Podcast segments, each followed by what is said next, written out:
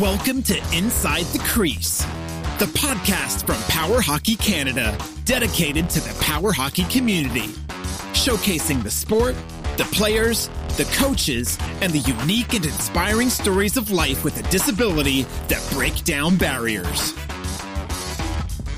Now, please welcome your host, Matt Vocino. All right, everybody, welcome to this edition of Inside the Crease, presented by Power Hockey Canada. I'm your host, Matt Lucino, and joining me today is a longtime para hockey athlete and current assistant professor of disability studies at King's University College, which is part of Western University in London, Ontario, Jeff Preston. How you doing today, Jeff? Hey, how you doing? Thanks for having me on. Of course, anytime. Thanks for uh, thanks for blessing us with this opportunity to speak with you. It's awesome. Absolutely, yeah. No, it's gonna be good. I love that London Knights jersey. It's pretty sweet. Yeah, I'm going vintage. You got to represent the brand, of course. Uh, Of course. This is I should note this is a Mitch Marner jersey, of course, um, because uh, we're only fans of good hockey teams here. So uh, London Knights and Go Leafs go. Exactly. Jolie so we got a big little push here before the playoffs. Yep, Should be yep. good. I think we just alienated half the country, but that's okay. That's all right. That's all right. Anyways, Jeff, we'll jump right into it. Um, so obviously you've been a power hockey uh, player for a long time. Can you tell me a little bit about how you got involved in the sport? Yeah, totally. So many, many, many moons ago, long time ago, when I was just a kid, uh, I uh, there's a rehab center here in London called Thames Valley Children's Center (TVCC), Okay. and uh, so I go there, and that's where my doctors were, my neuromuscular doctor, my surgeon, everyone was kind of working out of there. So we were there one day, and one of the one of the staff at TVCC Mhm. uh, kind of pulled us aside, and they said, "Oh, Jeff, like you're really into hockey. You should, you guys should stick around this afternoon. Come down to the gym. We're doing this exposition uh, where we're gonna have a couple guys for the local wheelchair hockey team." Mhm. And we were like, "What the heck is wheelchair hockey? This is unbelievable." So we stuck around. We stayed. We went and uh, and met some of these guys, and they had sticks, and they set up a bunch of little training things. Uh, you know, some pylons and some nets, and they taught us a little bit about the game. And I like immediately kind of fell in love. Um, I was like, "This is this is great!" Like I had been playing hockey, like road hockey, in my hometown, yeah. and playing hockey at school, but I never was in a situation where I felt like a meaningful part of the team. Right? sure. Like I was either the goaltender because my wheelchair was big, uh, or I was like the defenseman because then I wouldn't have to shoot the ball. But mostly, like my interactions in hockey as a child was like get it in the way of the ball. That was all I Mhm. could really. And then when I was placed into this gym with these other people who had electric wheelchairs, I suddenly wasn't the slowest. I was about the same speed as everyone else. I Mhm. wasn't the weakest. I was about the same um, muscle ability as everybody else. And I finally was a part of a team that I felt like I could be a contributing member. Uh, and Absolutely. so I I had a blast. I had such a good time.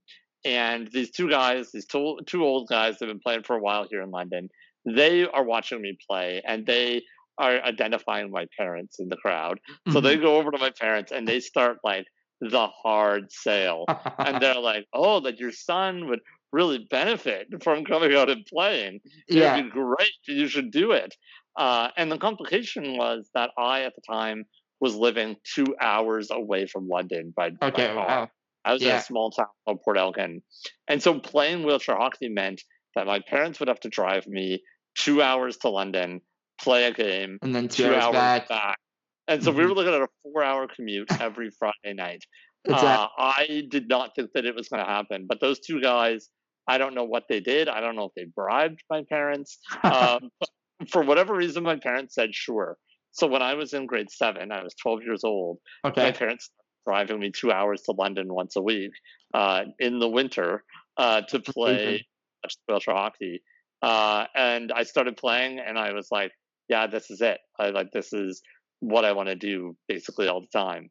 Uh, and I have been playing pretty consistently now uh, since then. And I'm I don't even know how old I am anymore. COVID time, I don't know. I think I'm like 37 or 38. I'm almost 40. Uh, so whatever, whatever it. that. I know I'm very young looking. I agree. totally agree. Um, I've been playing for a while. yeah, exactly. So, like you said, I guess it's been over 20 years, it sounds like. It's a long time. Definitely a veteran. Um, what have your sort of biggest takeaways and experiences have been from playing power hockey the last 20 years, two decades?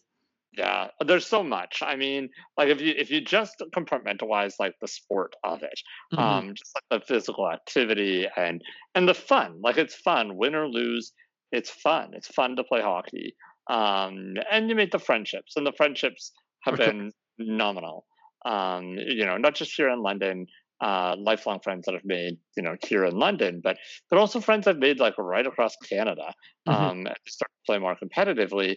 You know, I've met all these amazing people that are doing all sorts of wonderful things uh, that also happen to play uh, play wheelchair hockey, and so uh, those friendships I think are really really important and good.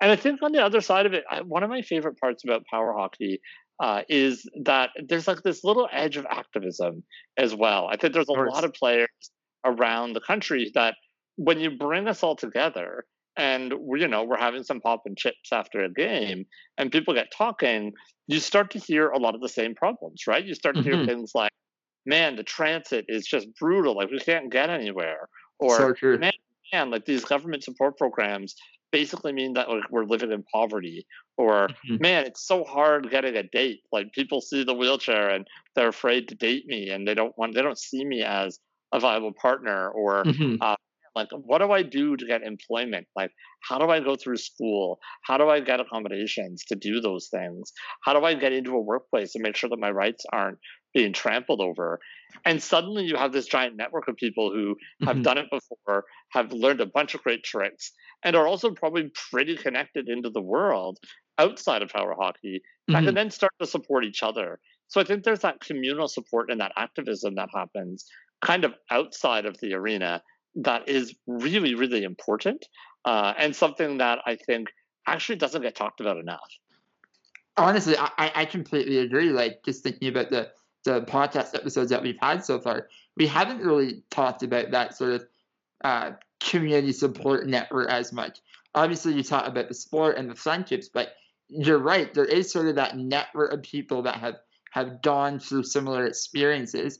I mean, you have individuals that are from a variety of different generations and different stages in their life, there really is that trickle down effect where the older players that have experienced certain things can pass on sort of lifelong lessons and, and tips that really benefit people. Like I know from my experience, I started playing power hockey when I guess I would, would have been nine years old. So it's been 15 years now. And you're right, the amount of older guys and, and gals that I met playing that started talking to me about university and and not necessarily like telling me like don't be worried about it, like you'll be able to get accommodations and assistance that you need. You're right. I think that's that's a really great and important piece about the sport of power hockey is is the community and, and you're really right. Like the conversations that we do have are about things like uh, say RDSP or transportation and just sort of or, or, or accommodations and PSW services. So I, I think I think it's a, a really great point that you brought up there. That's a uh, good idea. Like, it's so true. Um, obviously, like you said, I, I think one thing that you did talk about is you've had the opportunity uh, to travel around Canada and, and play in uh, local and international tournaments.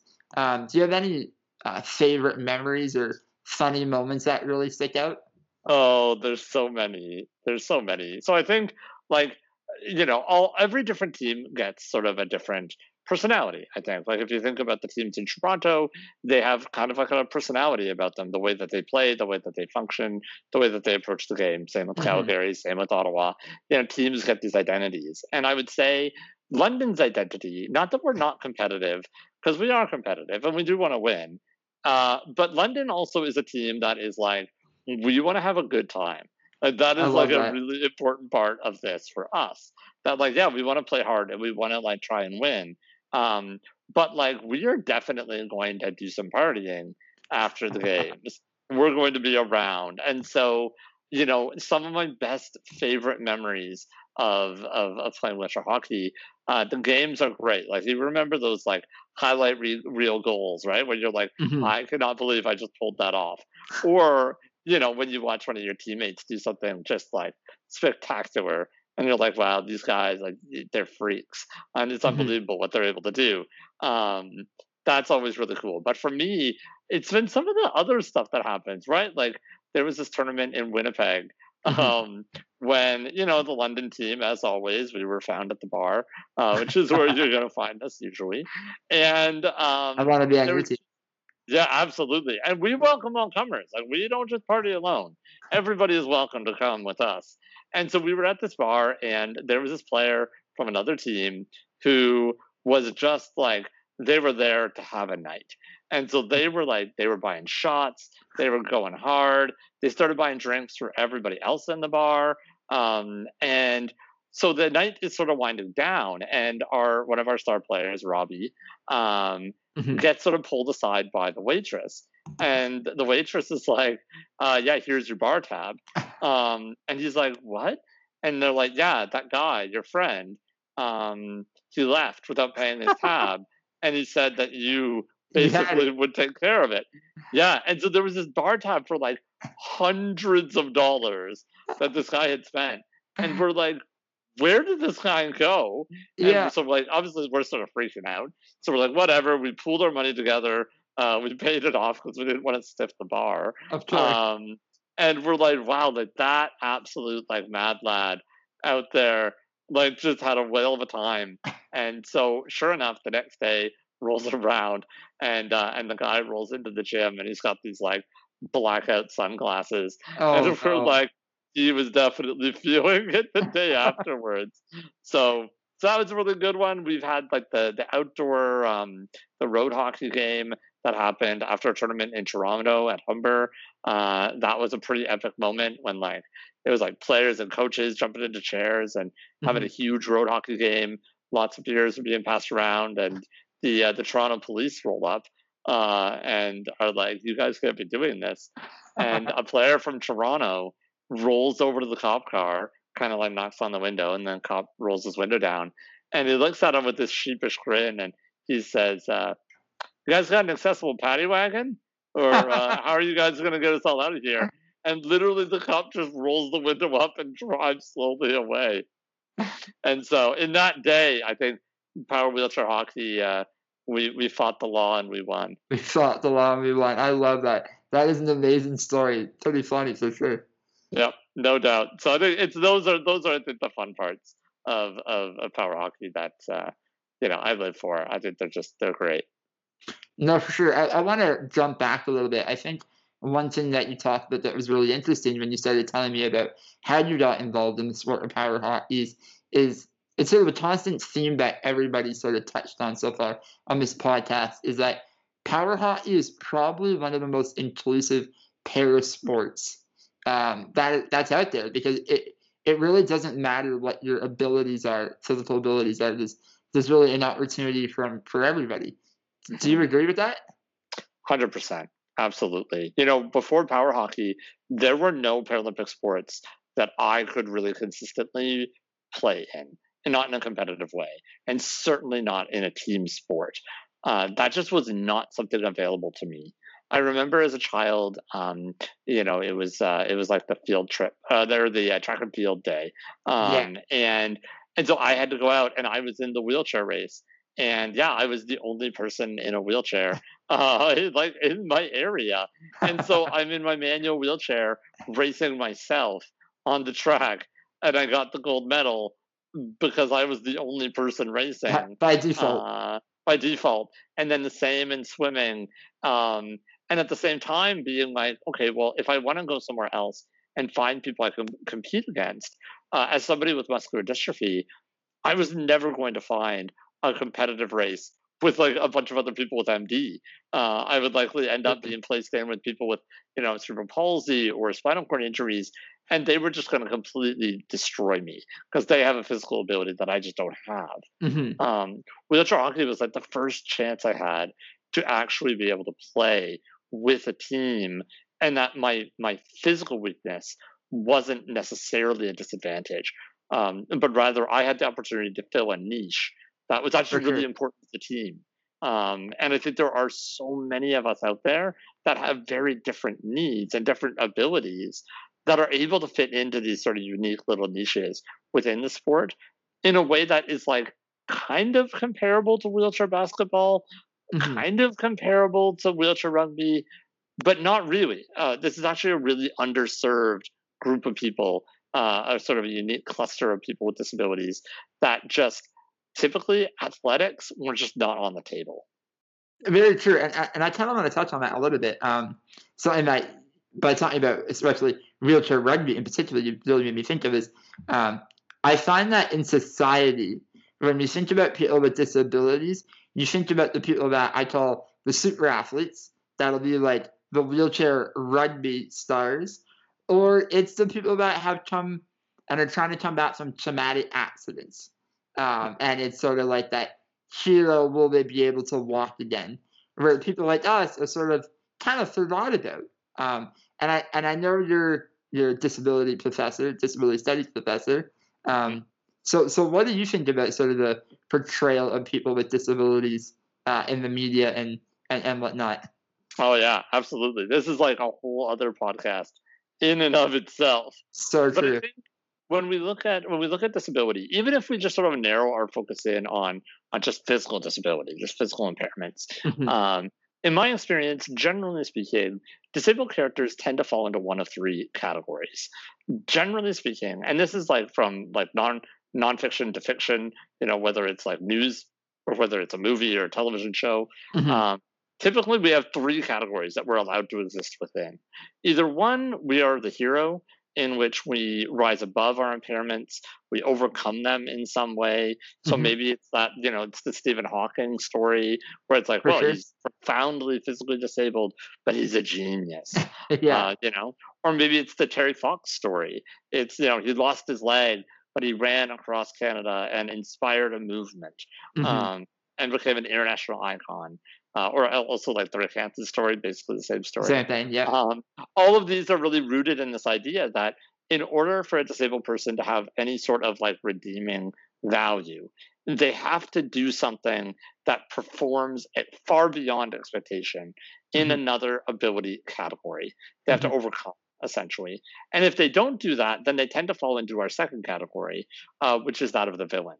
Um, mm-hmm. So these are our disabled characters that are uh, twisted by their impairment, that they start to uh, look like villains. They are angry at the world, angry at their loss. They're pissed off that they're disabled, and they're going to take that out on everybody else. Mm-hmm. Um, they're going to be, uh, they might be violent, uh, they might be conniving, or they might just be like kind of mean, uh, yeah, in some way. But they are this sort of this villain that needs to be stopped in some way. They're the antagonist. Uh, yeah, they're antagonistic. And then the third category, if you're not a villain and you're not a, a hero, then you tend to fall into this third category, which is what I call the burden uh, okay. or the child. And these are these are these disabled characters who are basically profoundly disabled. they are not able to do anything for themselves or very little, and they are absolutely dependent on everyone around them. So this is not like, you know, what's eating Gilbert Grape, I am Sam, Rain Man, we tend mm-hmm. to see it in the sort of intellectual disability category, mm-hmm. um, but it's it's this idea that disabled people are fundamentally dependent on non-disabled people. They must be cared for. They must be uh, helped and looked after, um, and probably they're going to die.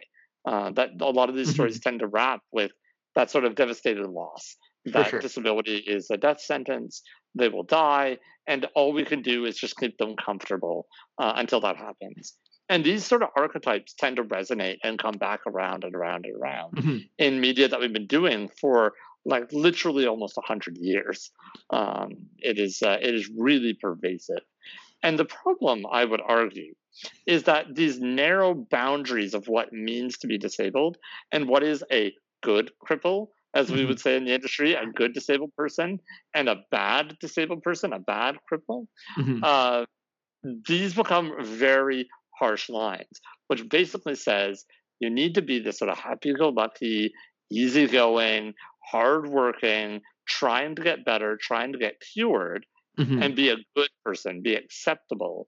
Or if you don't do that, then you're doomed to be in this bad category. So if you start to complain about services, if you start to act, advocate uh, for increased supports, if you have a problem with inaccessibility, then now you are the villain. You become this sort of bad person for mm-hmm. not being thankful for all the things that the non disabled have done for you.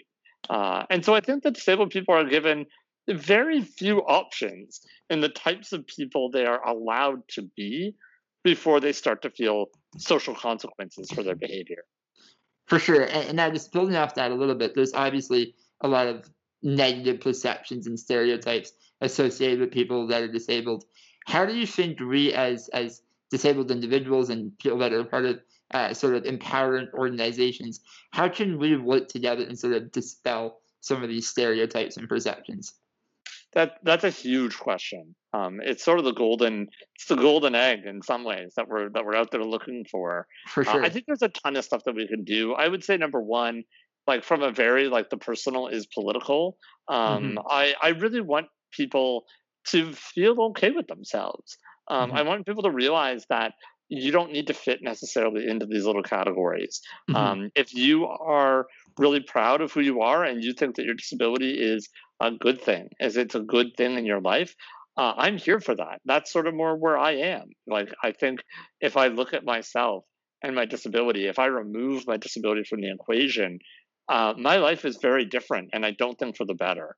Um, mm-hmm. You know, if it wasn't for my disability, uh, I wouldn't have gotten the opportunity to play electric wheelchair hockey, which uh, and, sure. and, play it at a level that most people don't get to play. Uh, exactly. Uh, if I wasn't disabled, I'd probably oh I wouldn't be a professor of disability studies, presumably. Like it literally has led to my career. Uh, mm-hmm. If I mm-hmm. wasn't disabled, I, I, wouldn't have met my wife. Uh, she recognized me from the wheelchair. She'd heard about me previously and mm-hmm. stopped me one day on campus. I was like, "Hey, you're that guy." Um, without the wheelchair, like I would have probably never met her. Uh, and so there are all these things that my life would have been objectively worse, I think, if it mm-hmm. hadn't been for the disability. So I'm proud of it. I embrace it. But at mm-hmm. the same time, if you're somebody who's like, this really sucks, like I have chronic pain, or there are things that I would love to do which I can't do anymore, or maybe it's degenerative and it's deteriorating, and you're like, man, like that is not the best. I hate that. Mm-hmm. I'm okay with it too. I think people need to have the room to be the people that they want to be and to really honor their experience of the world. But at the same time, I think we also need to make space for that. So I think mm-hmm. we need to not try and push narratives on people. If somebody doesn't want to try and overcome their disability, then we shouldn't be forcing them to. We shouldn't be pushing them into that. If somebody wants opportunity and needs some some support and encouragement, then I think we can provide that to them. Um, but I think ultimately it's about taking the word disability almost out of the equation mm-hmm. and saying, how do we want to approach people as people? Mm-hmm. Not to say that disability shouldn't be a part of that equation, it absolutely should be. But I think it means we shouldn't necessarily be thinking about people as being needed to be treated differently, as needing to have um, some a different method of managing them. Of course. Um, rather, we need to approach them in the same way that we would approach, you know, in a university classroom, any mm-hmm. student and say, well, every student has different learning needs and different learning capabilities and capacities. So too should we be approaching disabled people and saying, what do you need? What do you need yeah. to have a good life? What do you need to be independent? What do you want? What do you like? How do you want to be treated? And we should honor that because ultimately we are people. Absolutely. I, I want to connect it a little bit back to sports and, and, and power hockey in particular. Um, I, I think one big sort of stereotype and misconception that society generally has about people with disabilities that we're incapable of a lot of things and they don't necessarily see us as athletes. How do you think sports and power hockey in particular sort of can help break down those stereotypes? Yeah, I think there's I think there's two ways of looking at it. I think from the player perspective themselves, power hockey provides this opportunity where players suddenly get to be meaningful. Uh, that they're not just being thrown into a game. The game hasn't been changed and adapted so that they can kind of fit in into this weird non-disabled world, but mm-hmm. rather it's like here's a world that was made for you exactly. and a world that you get to play within and you get to excel exactly. in or not. Um, and a world in which, you know, I think one of my favorite things uh, in my first competitive like non-London wheelchair hockey game uh, was getting trash talked by another player, and it's like, yo, this is what I was missing. Yes, I like this. This is very me funny. too. Me too. Um, but there's like a bit of sass there, and so I think in some ways it's like there's this opportunity for people to just be players. Like yeah. once you get onto the court, you know, you're not really your diagnosis anymore. Now you are a member of a team that is all working together to try and do something uh, incredible, right? To try and win a mm-hmm. championship. Um, and so I think from that perspective, that is super, super important. But I'll say also from the outside, outside the disability community, mm-hmm. um, every year uh, now that I've been teaching in disability studies, um, I tend to bring a group of students with me uh, to come and witness wheelchair awesome. hockey in, in action. Uh, and then they write papers about their about their experience. Mm-hmm. So I have intimate knowledge of what's going on in their minds, uh, and something like that. Yeah. Um, and and the one thing that I hear a lot about the the students is this like, on the one hand, they are are blown away by the skill and blown away by the ability. Mm-hmm. But they a lot of the students say that when they arrived, they kind of assumed that this was going to be like like a rec league, like no consequences, like mm-hmm. don't keep score, everyone gets a chance. But they yeah. assumed it was going to be this sort of paternalistic thing. And mm-hmm. then they were like, whoa, no, this is sort of like a competitive. No prisoners, like that people are getting bumped into and that people care about the, what happens and people exactly. are keeping track of scores. And the thing they, they, they really understood, I think, was the ways in which the players model for them how they should be interacting with and thinking about disability. Mm-hmm. So when they start talking to players and they hear like them, you know, they see a player point over and they're like, "Oh yeah, like you got to watch out. That Chris Leskowitz guy is like one of the best goaltenders uh, that we have. Like he is incredible." Uh, or you know, oh, you got to watch over that Corey DeVries guy. He's got a heck of a shot. Mm-hmm. Um, and suddenly, all these players are now being defined by the things that they're able to do and the benefit that they bring to their team, uh, or or the stories of great things that they've done in the past, as opposed to that guy's got CP, that yes. one has MD, this person over here has a, uh, a ASL, that guy's got a spinal cord. Like, yes, we're not seeing anymore as just these deficiencies and this collection of of problems, but now we are seen as these sort of like effective players that have these legacies uh, that live within the sport. And so I think for them, when they come out and they see it, they realize they're like, oh, wow, this is actually just the same way as any other sport kind of functions. Mm-hmm. Um, and therefore, if this is how the sport functions normally, then why would we treat these athletes differently than other people? Why would we then treat them differently outside of the arena? Why would we consider them to be different people? Um, and so I think there's that really powerful split where they start to see themselves within disabled people because they can relate. They played sports themselves. You know, they were on a team. They did the mm-hmm. whole high school thing uh, or the elementary school thing. And so I think they're like, wow, yeah, we're actually not so different, you and I.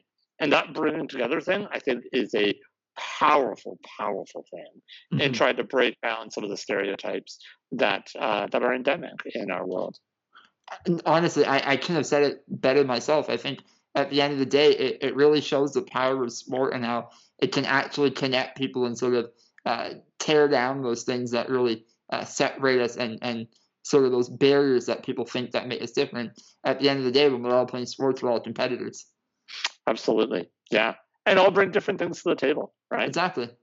No, exactly. Um, anyways, Jeff, before I let you go, we'd like to finish off our podcast with this thing called the six shot shootout. Now it's time for the six shot shootout. It's six rapid fire questions coming at you, so get ready. So I'm okay. going to hit you with six rapid fire questions. They're usually okay. like chocolate or vanilla, and and and you pick one or the other. Um, okay. So let me know when you're ready. I'm ready. Let's do it. Awesome. All right. Number one, cake or pie? Oh, cake for sure. What's your favorite, what's your favorite flavor? Or type? Ooh, I'm like a red velvet man. Um, I like that. that. Into that world for sure, but I mean, you can't go wrong with cake. You just can't. No, you can't. You're absolutely right. Spring or fall?